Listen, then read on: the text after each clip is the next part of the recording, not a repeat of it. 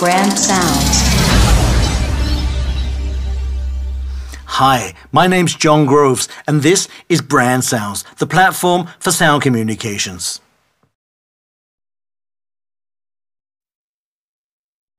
Think global, act local. Global mind, local face. And can we apply this to music?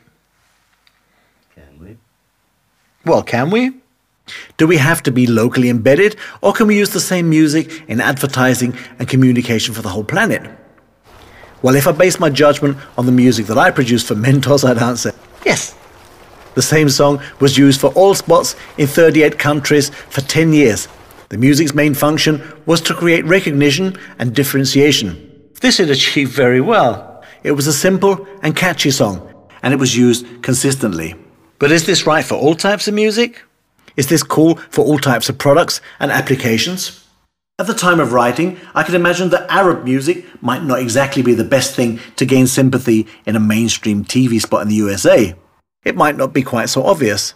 But how about, for instance, music used to enhance different attributes on some spot or project? Will someone in Alaska have the same association as someone in Watford? Will the association of Gaelic or Celtic music, which is largely used to portray nature or purity in green fields, conjure up the same images to someone in Florence? Meanwhile, I can answer no. I have a few examples of situation that have led me to this opinion. Well, let's think of Greece.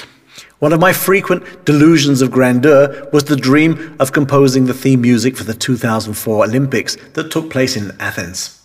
Well, I managed to get to produce a CD called Vicky Leandros Sings Mikis Theodorakis, which was recorded partly in the concert hall in Athens. Mr. Theodorakis himself was present at the recordings, and I was honored that he autographed the lyrics I wrote as a tribute to him called The Man Who Gave Us Zorbas. Now, this song was, as the name suggested, based on the world famous Zorbas dance. But back to the Olympics. My premise was that Zorbas dance, da-dang, the world would think Greece. The whole project was based on this idea. I've used the example in my lectures for years. In Germany, it works wonderfully. But last year, I learned that this effect was not universal. I was giving a lecture at a school in Somerset, England, where my son was going. Now, I address all the students full of confidence. What country do you think when you hear this? And I pressed the button on my computer, and the two notes from Zorba's bouzouki rang out. Da-dang! And I was there smiling like Fozzie Bear, mouth open, ears waggling in anticipation. Silence. Mexico, ventured a shy voice from the second row. I played it again. Uh, Spain? They didn't know it. This is a typical example of a geographical musical association that had been one of my party pieces for years, and now it didn't work. When you come to think of it, where would they get to hear such music in this strictly formatted radio and TV landscape in which they've grown up? How should they know about national music and instruments? And what the hell's a bouzouki? Yet another example of falling borders making us poorer. Another example of the importance of preserving cultural diversity. But for me and anyone spending zillions of dollars communicating globally, this is a valuable learning.